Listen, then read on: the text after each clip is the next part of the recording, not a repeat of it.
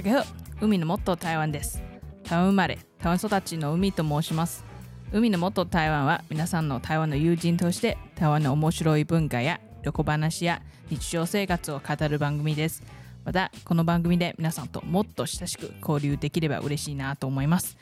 一応面白いかどうかは私個人で勝手に判断しますので面白くなくても適度に聞き流しでください。台湾にも暑苦しい夏がやってきました。エアコンなしでは汗だらだらだけではなくてもう命の危険まであると思います、えー、今日も37度という恐ろしい数字でした。皆さんもくれぐれも気をつけてくださいね。私は最近テレビに放送される山に関するドキュメンタリーにハマっちゃいました、えー、そして山を登る旅を計画計画しています。そう、えー、台湾旅行は都会に限らないです山にある美しさは都会と全然違いますそうですね台湾はあの日本と同じく地震が多い地域なので3000メートル以上の山がたくさんあります。えー、また都会に近い低い山もたくさんあります。えー、雲の上の世界を体験したいなら、えー、大体ね車2時間ほど乗ればまあほぼの、まあ、近い山は行けます。台湾の気候は亜熱帯がメインなのに、まあ、温帯気候はあの山の上に行けば北海道にいたように感じられます。ただあの空気は少し薄く感じちゃいますね。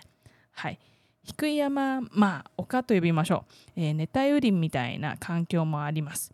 まあ、一般的に危険だと思われるそういう地形もあって、まあ、命かかるぐらいの地形ももちろんあります。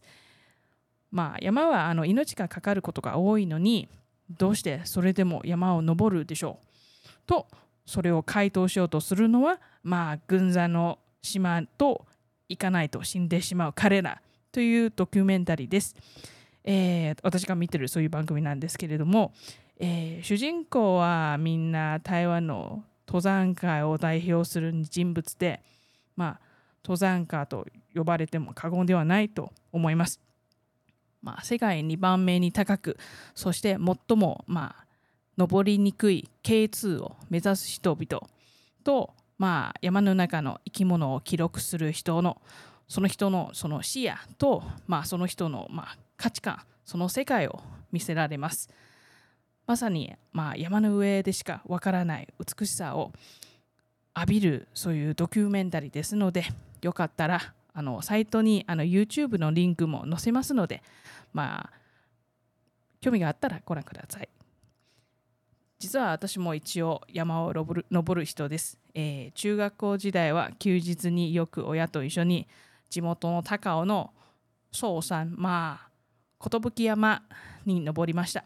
えー、寿山はまあ360メートルぐらいですけれども、まあ、そんなに高くはありませんが、えー、その縄を使って登るルートやあの深い洞窟がありますので、えー、体力がないと登れられないところも結構あります。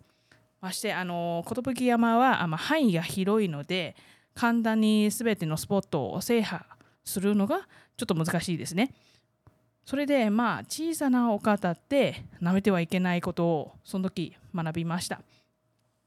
あと寿山は、まあ、すごく印象に残るのは、えー、まあそうですね山にあるその大型休憩場に大体、まあ、熱いウーロン茶や麦茶などの給水ステーションが置いてあります。それはですねあの山を登る人が自発的に10リットルから30リットルまで背負ってあ、まあ、通うそういう人々に飲ませるために持ってきたそういう善意なんですね。毎回すごいと思います。もちろん、まあ、私も何回か喉が渇いた時にありがたくいただきましたただあのその時はですねやっぱり思春期であんまり親と一緒に出かける意欲がなかったので正直に言うと山を楽しもうとしなかったしむしろうんざりでした。はい。それからですね20代の後半に、まあ、同僚と義蘭の、まあ、亀山島にあの遊びに行ってもうそこにはね階段だらけのそういうまあ亀山島の丘を登ったら上の灯台や、まあ、海の景色に見てもう本当に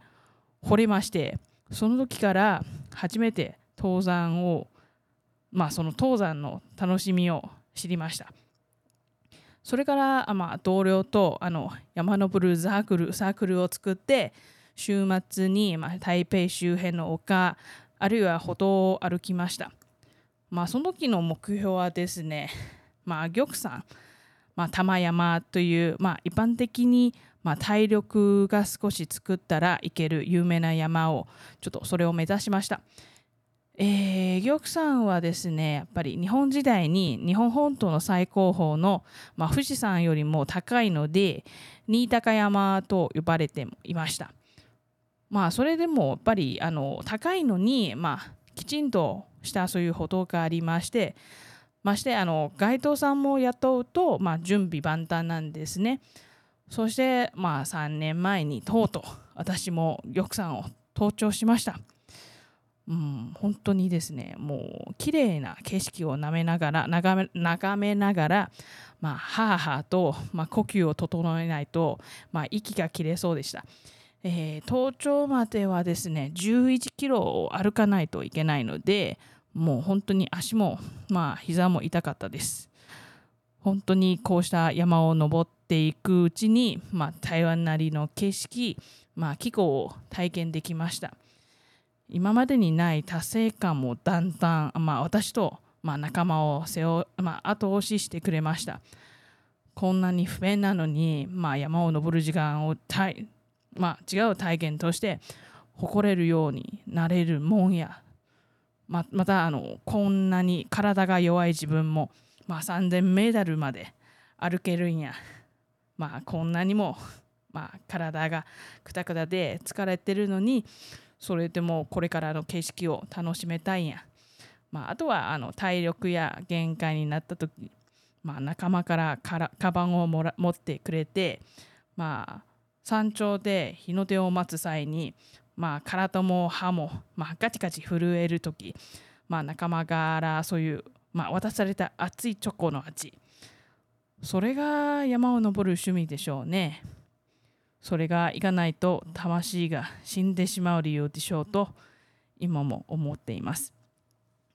最後はですねやはり高い山行くと経験がないとすごく大変なことになりますので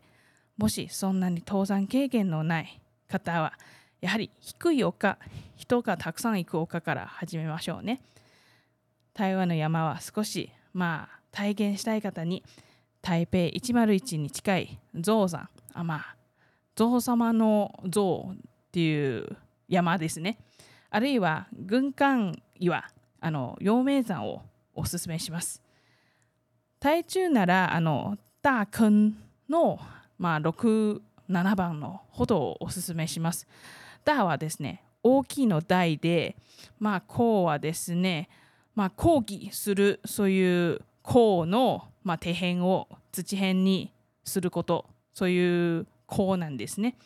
まあ、高尾なら、あの、寿山に、あ、まあ、そうですね、寿山が決まりなんなんですので、よかったら皆さんも行ってみてくださいね。それでは、また次回。再见。バイバイ。